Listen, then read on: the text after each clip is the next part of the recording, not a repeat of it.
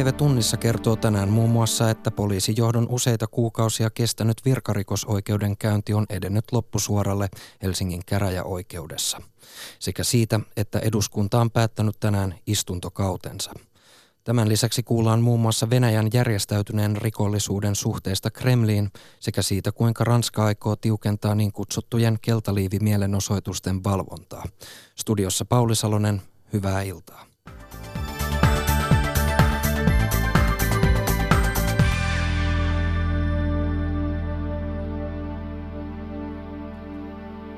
Eduskunta on päättänyt tänään istuntokautensa.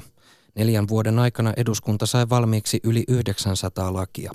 Yksi suurimmista hankkeista olivat uudet tiedustelulait. Rauenneita lakihankkeita oli mittava määrä eli 42. Niistä enemmistö on kytköksissä kaatuneeseen maakunta-sote-uudistukseen.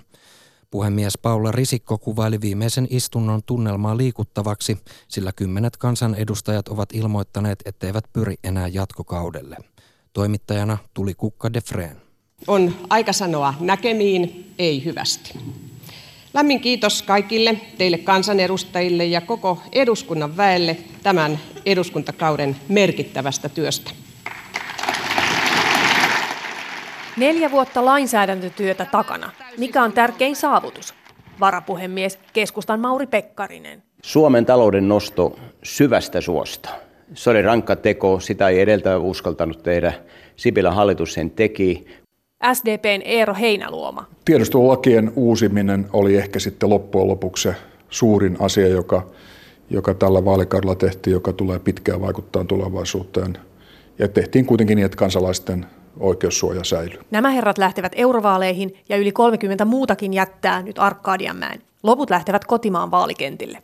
Perussuomalaisten Leena Merta harmittaa, että epäonnistunut sote-uudistus jyräsi muita lakihankkeita. Eläinten hyvinvointilaki, jota oli valmisteltu vuosikausia, pysähtyi.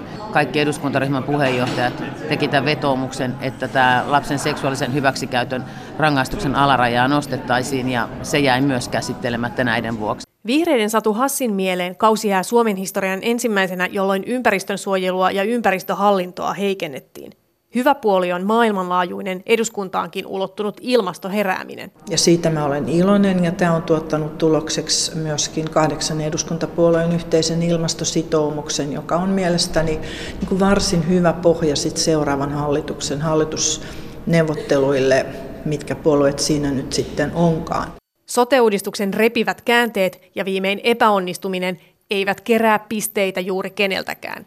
Puhemies Paula Risikko luottaa, että politiikassa haavat kuitenkin parantuvat nopeasti. Ainakin nyt tuolla katsoin, että kaikkihan siellä halaili toistansa, että se vähän pakkaa tämä politiikka olla sellaista, että välillä vähän sapeli kalisee ja sitten käsikynkkää täältä lähdetään. Jutun toimitti tuli Kukka de Freen. Poliisijohdon useita kuukausia kestänyt virkarikosoikeudenkäynti on edennyt loppusuoralle Helsingin käräjäoikeudessa. Suomen oloissa ainutlaatuisessa oikeudenkäynnissä on syytettynä useita entisiä ja nykyisiä poliisijohtajia. Heitä syytetään siitä, että he eivät valvoneet Helsingin poliisilaitoksen tietolähdetoimintaa. Toimittaja Marjatta Rautio raportoi. Poliisijohdon virkarikosjuttua on nyt istuttu täällä oikeudessa lähes puoli vuotta ja tänään on nyt sitten ollut vuorossa syytteen loppulausunto ja tänään syyttäjä on esittänyt kootusti oman näkemyksensä siitä, mitä oikeudenkäynnissä on pystytty osoittamaan syytteiden tueksi. Ja hän katsoo, että nämä useat kymmenet todistajat, jotka täällä käräjillä ovat käyneet ja myöskin näiden syytettyjen kertomukset tukevat syyttäjän näkemyksiä siitä, että entiset ja nykyiset poliisipäälliköt ovat syyllistyneet virkarikoksiin. Mistä heitä tarkalleen syytetään? No heitä syytetään siitä, että he ovat laiminlyöneet valvoa, että Helsingin, Helsingin poliisilaitoksella rekisteröidään poliisin käyttämät tietolähteet määräysten mukaisesti. Ja kirjataan, että minkälaista tietoa on saatu ja miten heidän kanssaan on toimittu.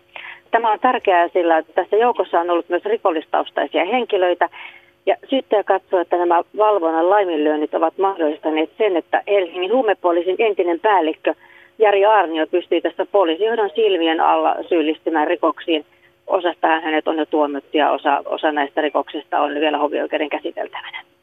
No kuinka oikeudenkäynti etenee tämän päivän jälkeen? No, tämän päivän jälkeen oikeus kuulee kaikkien kahdeksan syytetyn loppulausunnot.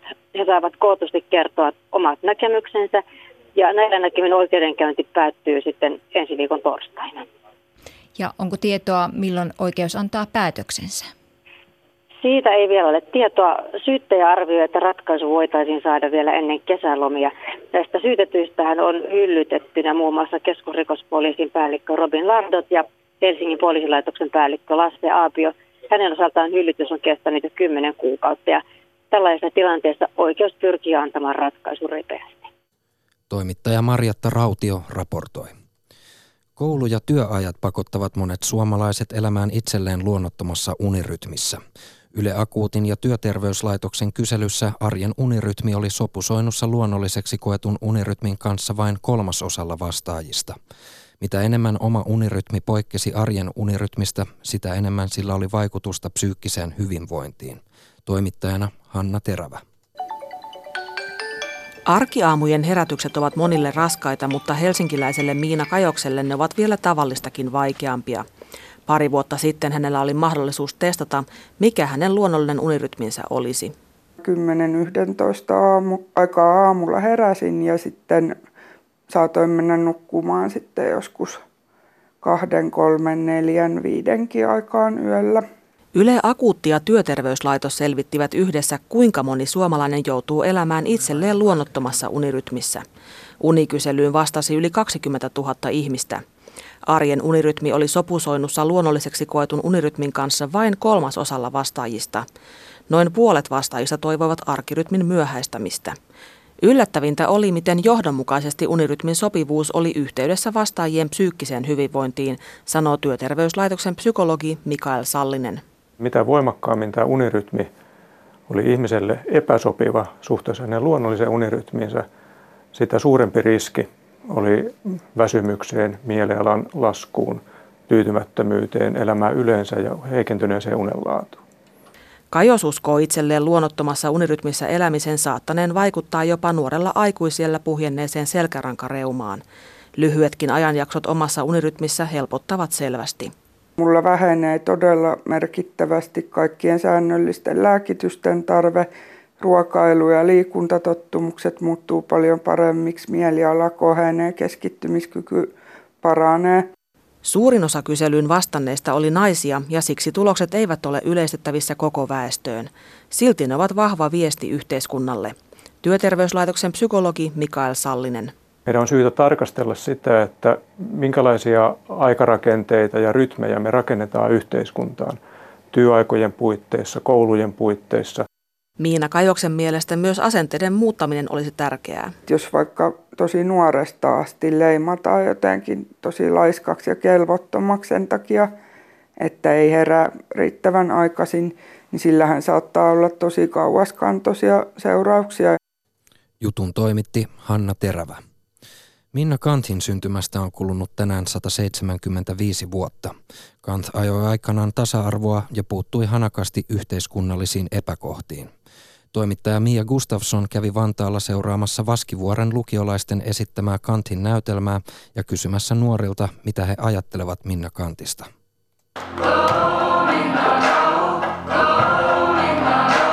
Vaskivuoren lukiolaiset ovat harjoitelleet viime syksystä lähtien Minna Kantin työmiehen vaimonäytelmää. Lukiossa Kantiin on perehdytty äidinkielen tunneilla. Tinja Kalliomäki ja Anni Helminen. En mä niin Minna Kantin elämästä nyt mitenkään erikoisemmin tiennyt, mutta kyllähän nyt on teoksia tullut aikatunnilla luettua. Kyllä mä tiesin sen, että Minna Kant on tosi merkittävä kirjailija ja parantanut tai niin kuin vaikuttanut naisten asemaan ja yleisesti tasa-arvoon. Yksinäisyys on uusi suomalainen kansantauti. Kaikki tuntuu romuttuvan. Minna Kant oli paitsi näytelmäkirjailija, myös kärkäs yhteiskunnallinen vaikuttaja, joka tunnetaan etenkin naisten ja köyhien puolustajana. Vaikka Kant vaikutti 1800-luvulla, ovat hänen ajatuksensa yhä ajankohtaisia Tinja Kalliomäen ja Liina Kettusen mielestä. Nyt kun tässä on tämän työmiehen vaimon kanssa tehnyt paljon duunia, niin kyllä siihen naisen asemaan ei, ei se vielä ole niin hyvä kuin uskotellaan. Tässä meidän näytelmässä niin kuin pureudutaan naisten aseman lisäksi myös niin vähemmistöjen asioihin. Minna Kant tuuletti suomalaisten ajatusmaailmaa ja laittoi alulle monia parannuksia. Nuorten mielestä Kantilla riittäisi yhä puututtavaa nykyyhteiskunnassakin. Antoni Lajomaa ja Anni Helminen. Varmaankin äh, palkkaepätasa-arvoon. Se on varmaan yksi asia, mistä Minna Kant varmasti kirjoittaisi.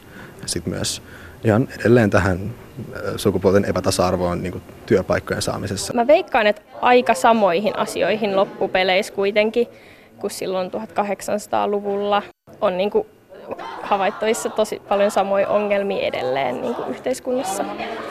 Suvaitsevaisuus, kohtuus, yhteisöllisyys, sivistys! Jutun toimitti Mia Gustafsson. Ilmailuala odottaa kuumeisesti ratkaisua lentokonevalmistaja Boeingin 737 MAX 8 sarjan koneiden tilanteeseen. Nyt lentokielossa olevien koneiden sakkauksen estojärjestelmän epäillään olleen syypää viime aikojen lentoonnettomuuksiin Indonesiassa ja Etiopiassa, joissa on kuollut yli 300 ihmistä. Kyseistä konetyyppiä lentävän kapteenin Henri Airavan tapasi toimittaja Marko Tammi. Hopean tai teräksen väriset napit ja lentoyhtiön lentokoneen muotoinen kilpi rintapielessä kiiltelevät Norvietsinin lentokapteeni Henri Airavan virkapuvussa ja hihansuussa neljä raitaa kertovat, että kyseessä on aluksen päällikkö. Sinä lennät työksesi tätä nyt paljon esillä ollutta Boeing 737 MAX 8 sarjan lentokonetta. Se on siis teillä 189 paikkainen, pituutta puoli metriä vaille 40 metriä ja siipien välikin noin 36 metriä. Millainen kone se on lentää? No sehän on ilmailualan ja liikeilmailun työjuhta. Itse olen lentänyt joulukuusta 2017. Ja lentäjän uraa sinulla on taustalla jo yli 30 vuotta. Kyllä, 30 vuotta tänä vuonna.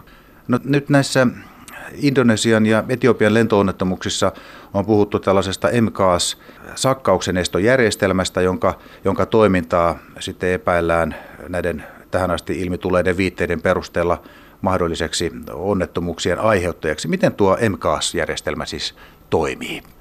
Järjestelmä käytännössä tunnistaa, aistii koneen kohtauskulman ja jos kohtauskulma ylittää määrätyt arvot, niin kone sitten automaattisesti trimmaa nokkaa alaspäin. Eli jos kone, kone on ikään kuin vähän nokka liian pystyssä, niin silloin siipi ei enää toimi, toimi hyvin ja automatiikka sen tunnistaa ja sitä siinä sitten korjataan, jos oikein ymmärrän. Kyllä joo, jos kohtauskulma on liian suuri, niin siiven nostovoima pienenee liian pieneksi ja kun se lähestyy tätä kriittistä arvoa, niin silloin automatiikka pitää huolen siitä, että nokka, nokka menee alas automaattisesti. Ja nyt on siis esitetty, että tämä järjestelmä näissä onnettomuuteen joutuneissa kahdessa koneessa mahdollisesti laski tätä, tätä nokkaa ja, sitä oli, sen seurauksena sitten koneet olisivat pudonneet. Kuulostaako sinusta lentokapteenina ja, ja tällä koneella lentävänä, että tämä tällainen järjestelmä voisi tällaisen tilanteen sitten aiheuttaa? No mä en halua alkaa lähteä spekuloimaan tätä, näitä onnettomuuksia, koska tutkimukset on vielä kesken ja, ja tota, ammattilaisena en halua lähteä spekuloimaan liikaa asian kanssa, koska asiat on monimutkaisia, siellä voi olla taustalla monta muutakin vaikuttavaa asiaa ja haluan mielellään nähdä enemmän faktaa, kovaa faktaa ennen kuin mä alan sen enempää kommentoimaan asiaa. Noita järjestelmän ongelmia epäiltiin jo Indonesian lokakuusi onnettomuuden jälkeen, mutta tuolloin Boeing ei ryhtynyt mihinkään erityisiin toimenpiteisiin. Boeingin mukaan toiminnoista ei tarvinnut kertoa, koska se ei vaikuta lentäjän toimintaan, eli että, että siitä ei tavallaan tarvinnut tietää, koska kone hoitaa sen niin kuin automaattisesti. Miltä tällainen linjaus sitten lentäjän korvaan kuulostaa? No vaikea sanoa. Lentoyhtiöhän tekee vastuullisia päätöksiä ja toteaa, tote, että tämä, tämä ei ole tarpeen. Olisiko tuosta järjestelmästä pitänyt kertoa lentäjille sitten jo silloin aikaisemmin? No yleensä järjestelmistä kerrotaan tietysti, että kyllä, kyllä no, he on heidän päätös ja, ja tota, ne on perustelleet sen omalla tavallaan. Lentokapteeni Henri Airava, milloin sinä kuulit tästä MKAS-järjestelmästä? No siis äh, silloin Indonesian onnettomuuden yhteydessä niin tuli ensimmäisiä viitteitä. Yhtiö oli saanut tietoja, tietoja lentokoneen valmistajalta tästä ja, siitä meille sitten siinä tilanteessa kerrottiin tarkemmin ja syvemmin, miten tämä järjestelmä toimii. Sen jälkeen on yhtiö ohjeistanut meitä toimimaan, tarkentanut sanotaan meidän, meidän ohjeistuksia asian suhteen. No lentokoneiden kauppaa ja kilpailuun markkinoilla liittyy myös uuden konetyypin vaatima koulutuksen määrä, koska satojen ja tuhansien lentäjien lisäkouluttaminen aina maksaa ja vie aikaa. Ja on esitetty kritiikkiä, että Boeing olisi jättänyt kertomatta uudenlaisesta sakkauksen estojärjestelmästä, jotta ei synny tällaista lisäkoulutustarvetta ja konetta helpommin ikään kuin tilattaisiin. Voisiko koulutuksen säästäminen tarkoittaa, ettei tällaisesta uudistuksesta kerrottaisi? No siihen mä en voi ottaa, en, en osaa sanoa, että miksi se on, miksi se on jäänyt osittain kertomatta, että, että itse, itse en, en ota kantaa siihen. Entä oletko lentäjänä huolissasi siitä, että tällainen kulttuuri voisi vaikuttaa siihen, minkälaisen työkalun allesi saat? No en mä, en mä ole huolissani. Kyllä, kyllä, kyllä se, mitä se kone tekee ja miten se käyttäytyy siinä väitettyissä tilanteissa, niin, niin tota, sen järjestelmän pystyy. Meillä on niin ohjeistus, lentäjillä on ohjeistus äh, sinänsä ollut jo pitkään, miten toimia, jos se trimmi lähtee liikkeelle ilman komentoa. Kapteeni Henri Airavaa edellä haastatteli toimittaja Marko Tammi. Venäjä käyttää rikollisia hyödyksi rahanpesussa, kyberoperaatioissa ja vastustajien eliminoinnissa. Asia käy ilmi Venäjän järjestäytynyttä rikollisuutta käsittelevästä kirjasta, jonka on tehnyt brittiläinen Venäjä-tutkija Mark Galeotti. Toimittaja Päivi Neitiniemi haastatteli entistä tiedusteluupseeria, nykyistä yliopiston opettajaa Martti J. Karja Venäjän järjestäytyneen rikollisuuden suhteesta Kremliin. Niin, Martti J. Karikon kirjan alaotsikko, tämän äm, voima- ja valtakirjan alaotsikko on, että Venäjän, Venäjän mafia Kremlin suojeluksessa, niin millainen asema rikollisilla on Putinin hallinnossa? Galeotti kertoo, että silloin kun Putin oli, oli 90-luvun lopussa – 90-luvun lopulla, tai 90-luvulla oli toi Pietarin apulaispormestarin, hänen tehtävä oli, oli pitää suhteita kaikkiin sellaisiin ryhmiin, oli sitten laillinen tai laiton ryhmä, jolla oli joku vaikutus niin kuin Pietarin kehittymiseen tai Pietarin rauhallisuuteen ja niin edelleen. Siellä hän solmi suhteet tämmöisen Tampouska ja rikollisjärjestö ja siellä opittiin tämmöiset tavallaan tällaiset säännöt.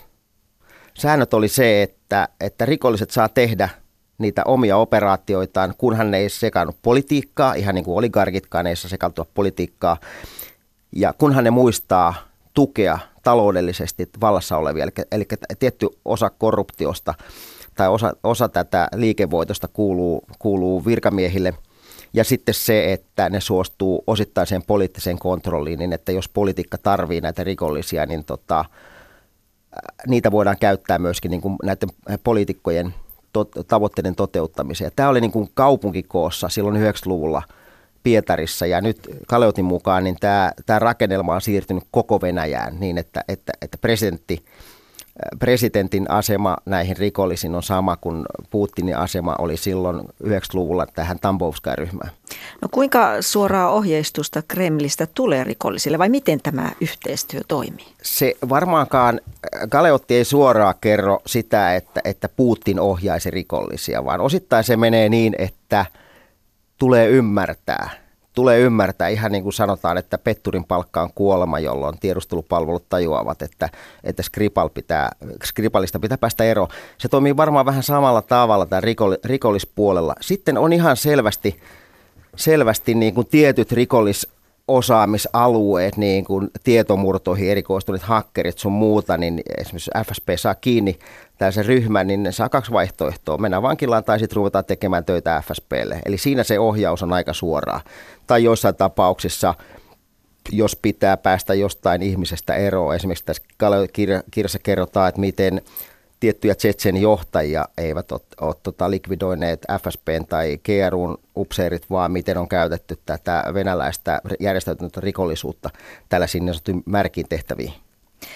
Ja kun puhutaan, että mafia, Venäjän nämä, tämä alamaailma on oikein Kremlin suojeluksessa, niin, niin avaa vielä tätä suojelua. Se tarkoittaa sitä, että, että niin kauan kun tämä järjestäytynyt rikollisuus suostuu pelaamaan niillä säännöillä, mitkä, mitkä on luotu varmaan kauan sitten ja mitkä Putin itse oppi ja opetti Tambovskajalle silloin Pietarissa 90-luvulla, eli, eli älä puutu meidän asioihin, ole meidän poliittisessa kontrollissa, muista antaa tietty osa liikevoitosta meille, niin silloin me ei, puhuta sun tehtäviin tai mitä sä teet.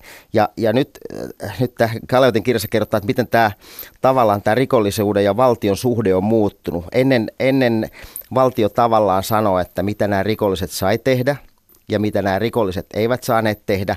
Nyt valtio yhä enemmän sanoo, että mitä niiden pitää tehdä. Eli, eli se ohjaus on tavallaan, ei se ole pelkästään suojeluksessa, vaan enemmän myöskin kontrollissa tämän kirjan mukaan ainakin. Yliopisto-opettaja ja väitöskirjatutkija Martti J. Kari. No millaisiin tehtäviin vallanpitäjät käyttävät alamaailmaa? No silloin jo 90-luvun alussa, kun ensimmäinen aalto tätä rikollisuutta lähti, lähti ulkomaille, niin yksi tärkeä tehtävä oli rahanpesu. Silloin kun ei tiedetty, että palaavatko kommunistit valtaa, valtaa 90-luvun alussa, niin nämä puoluevirkailijat, jotka oli pessyt sitä rahaa tai, tai kerännyt sitä rahaa ja se raha piti A pestä, B saada ulkomaille, niin mafiaa käytettiin, mafiaa tai järjestäytyntä rikollisuutta käytettiin hyvin paljon siinä. Ja sitä edelleen rahanpesupalveluihin käytetään tätä, tätä rikollis, rikollisia. Toinen on, niin kuin mä mainitsinkin, tämä hakkerit. Eli Venäjällä on aika kova tämmöinen niin kuin – tietokoneosaaminen johtuen siitä, että silloin kun 80-luvulla, 90-luvulla ne kaverit opetteli, niin oli hyvin, hyvin tavalla alkeelliset laitteet, sekä softa että, että kovo, jolloin ne joutu sitä raaka, opettelee sitä raakadatan kautta paljon niin kuin sitä, että miten käytetään, jolloin syntyi, syntyi sellainen iso ymmärrys siitä, että, että miten, miten se järjestelmä toimii. Ja niillä on edelleen niin kuin suuri osaaminen, niitä käytetään näissä, näissä hakkerointihommissa, väärennyksissä – väärennöksissä ja myöskin ihan, ihan tota, likvidointia vastaaviin operaatioihin käytetään. Niin, siellä kirjassa muun muassa kerrotaan, että 2015 varastettiin noin sadalta maailman finanssilaitokselta noin miljardi dollaria käyttäjien tämän tällaisen haittaohjelman avulla, Joo. joka sitten jäljitettiin Venäjälle, että, että siellä, siellä on valtavat määrät näitä hakkareita, tietysti suuri maakin on. Joo, no. toi Kaleotti puhui 2011, niin, niin jos ajatellaan koko maailman kyberrikollisuutta, niin 35 prosenttia sen kyberrikollisuuden tuotoista oli venäläisten, venäläisten tekemiä. Ja Kaleotti arvioi, että 2,5-3,7 miljardia – taalaa on se, se summa, mikä 2011 liikkuu. Ja mä uskon, että se rahasumma on vähintään sama, sama nykyään, ehkä suurempikin. No niin kuin tuossa alussa kerroit, että näistä, nämä rikolliset muuttuivat, ovat muuttuneet tällaista tatuoiduista rikollisista liikemiehiksi ja myös palvelun tarjoajiksi. Ja siellä mainitaan tuossa kirjassa tällainen pahimmista pahin, näistä kuvataan. Russian Business Network, tällainen vuokrapalvelu. Mitä voit kertoa siitä? Se se oli, sanotaan kymmenen vuotta sitten se oli, oli kaikkein vahvimmillaan. Siis se on tällainen verkkopalvelu, joka palv- ei, ei välitä siitä, että mitä se asiakas tekee siinä, siinä verkossa. Että siinä pestään rahaa ja siinä liikkuu lapsipornoa ja, ja sieltä verkosta hyökätään, tehdään kyberhyökkäyksiä ja niin edelleen. Eli se on tällainen, ymmärtääkseni se oli Pietarin, Pietarissa perustettu kaiken kaikkiaan ne, ne niin kuin lupaa, niillä on omat palvelimet, ne lupaa luodin kestävän verkkopalvelun riippumatta siitä, kuka olet. Oletko terroristi, pedofiili tai rikollinen, niin tota, kaikki on mahdollista. Kaikki on mahdollista, joo. Ja sitten niin. jollain tavalla FSP ja SVR on mukana tässä, koska ainakin siinä pronssisoturi hyökkäyksessä 2007, niin oli havaintoja, että jollain tavalla tämä Russian Business Network oli mukana myöskin siinä. Ja siis kaiken kaikkiaan tämän järjestäytyneen rikollisuuden toiminta taloudessa, sen, sen merkitys on suuri. Se on suuri. Sitä on vaikea arvioida, koska siitähän ei kaikkea tule tietenkään pintaa, mutta jos ajatellaan korruptio pelkästään, niin Sotsi-olympiakisojen rakennuskustannuksista, niin arvioiden mukaan puolet meni korruptioon. Noin 15 miljardia, miljardia äh, dollaria tai ruplaa 15 miljardin dollarin arvosta meni korruptio ja se raha pitää pestä, pestä länteä. Sen pesee tietenkin tämä, tämä tota, järjestäytyneen rikollisuuden palvelut hoitaa sen, sen rahanpesu. Valtavia rahoja siellä liikkuu. No kirjassa Voima ja valta kuvataan myös siten, miten rikollisia käytetään apuna vallanpitäjien operaatioissa ulkomaillakin. Millaisia esimerkkejä siellä nostetaan? No, Kalotti kertoo, kertoo esimerkiksi kahdesta – hän käyttää sanaa gangsterisota tai kriminaalisota. Ensimmäinen oli Krimin sota, missä tämä Krimin pääministeriksi nostettu Sergei Aksionov, hänellä ilmeisesti on tällainen Salem-organisaatioon liittyvä rikollistausta. Ja hänen johdolla osa näistä niin sanotusta itsepuolustusjoukoista, mikä Krimillä silloin helmikuun lopulla 2014 nousi, nousi tota, suojaamaan tai ottamaan niitä kohteita haltuun, niin osa niistä oli rikollisjengejä. Ja sitten kun näitä kohteita, Krimillä olleita kohteita lähdettiin ei kansallistamaan, vaan niitä omistajuutta ruvettiin muuttamaan ukrainalaisilta venäläisille, niin, niin se mafia tai venäläinen rikollisuus oli voimakkaasti mukana siinä, eli ne veti niin kuin rusinat pullasta, pullasta ja, ja tuo Odessa, Odessa on menettänyt semmoista salakuljetuspääkaupungin roolia Sevastopolissa ja Mustameren alueella. Että kaiken kaikkiaan niin se Krimillä sen, sen järjestäytyneen rikollisuuden rooli oli vahva ja myöskin Donbassissa. Eli osa niistä Donbassin johtajista niissä, niissä pseudotasavalloissa, niin tota, suuri, tai osa niistä johtajista tuli alamaailmasta. Ne, niillä ne käyttää niitä, niitä, niitä glitchka, eli tämmöisiä niin kuin salanimiä Motorola, Batman, Strelkov ja Kivi, mikä myöskin liittyy osittain siihen, siihen rikollis, rikolliseen tapakulttuuriin tai käytöskoodiin, että käytetään tällaisia työnimiä, glitchkoja. Yliopiston opettaja Martti J. Karja edellä haastatteli toimittaja Päivi Neitiniemi. Ranska aikoo tiukentaa niin kutsuttujen keltaliivimielenosoitusten valvontaa. Pariisin keskustassa todistettiin lauantaina pahinta hävitystä sitten neljä kuukautta kestäneiden mielenosoitusten. Mustahuppuiset mellakoitsijat tuhosivat satoja liiketiloja ja rakennuksia. Presidentti Emmanuel Macron ilmoitti, että mielenosoitukset kielletään tulevina viikon loppuina ilkivallan kohteeksi joutuneissa kortteleissa. Toimittajana Anna-Stiina Heikkilä. Pariisin keskustassa todistettiin jälleen viikonloppuna suurta hävitystä, kun keltaliivimielenosoitukseen osallistuneet mellakoitsijat ryöstelivät kauppoja ja sytyttivät tulipaloja. Silmittömän väkivallan kohteeksi joutui kymmeniä Champs-Élysées Boulevardin liiketiloja, ravintoloita ja asuinrakennuksia. Ranskan pääministeri Edouard Philippe lupasi tiukempaa linjaa väkivaltaa vastaan. Il ne s'agissait pas de manifestants, mais d'émeutiers. Kyse ei ole mielenosoittajista, vaan mellakoitsijoista. He muodostavat niin kutsuttuja mustia blokkeja, joiden ainoa tarkoitus on ryöstää, polttaa ja hajottaa. Sytyttämällä tulipaloja he ottivat riski myös ihmisten tappamisesta, pääministeri sanoi. Ranskassa on ihmetelty, miten mellakoita ei pystytty tehokkaammin estämään, ne kun eivät tulleet viranomaisille yllätyksenä. Pariisin kaupungin mukaan rahalliset vahingot nousivat lauantaina suuremmiksi kuin kertaakaan sitten neljä kuukautta kestäneiden keltaliivimielenosoitusten. Pääministeri Filippi ilmoittikin Pariisin poliisipäällikön erottamisesta ja poliisille myönnettävistä lisävaltuuksista mielenosoitusten valvontaan.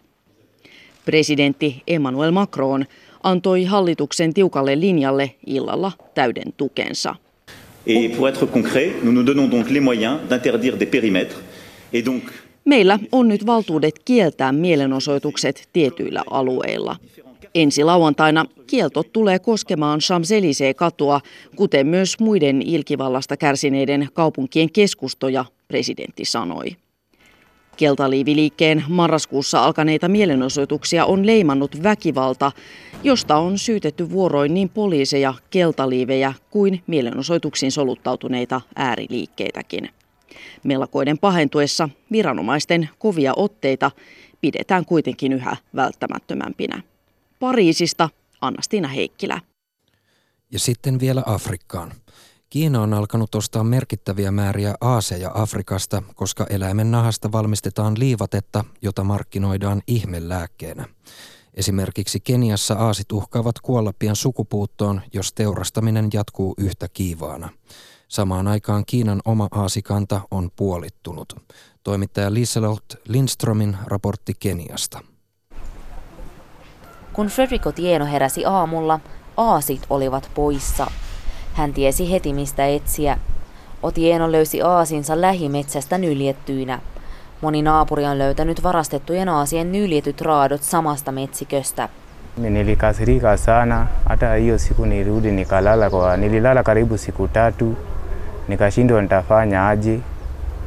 Hata sikuwa na furaha mpaka wa leo. Olin niin vihainen, nukuin kolme päivää enkä syönyt mitään, hän sanoo.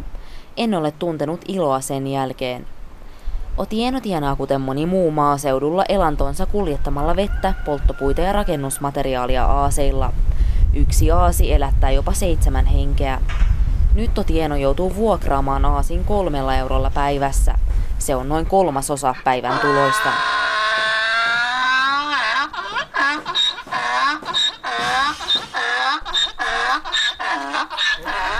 Aaseista on tullut kuumaa kauppatavaraa Keniassa muutamassa vuodessa. Aasien määrä on puolittunut ja nyt jäljellä on enää alle miljoona aasia Keniassa, arvioi aasien ja hevosten hyvinvointia ajava järjestö Brook East Africa. Kiinalaisten omistamissa teurastamoissa teurastetaan joka päivä laillisesti noin tuhat aasia. Siihen lisätään vielä laittomasti teurastetut aasit, kuten Frederico Tienon. In fact, I would add that it's not just the donkeys facing the biggest crisis. I think it's the communities that use them are also facing a huge crisis. Tämä ei ole vain Aasien kriisi, vaan koko yhteisön kriisi, sanoi Brook East African toimitusjohtaja Fred Ochieng. Kriisin takia kahdeksan Afrikan maata on kieltänyt Aasien viennin Kiinaan. Kenia ei ole, ja aaseja varastetaan ja salakuljetetaan naapurimaista Kenian teurastamoihin.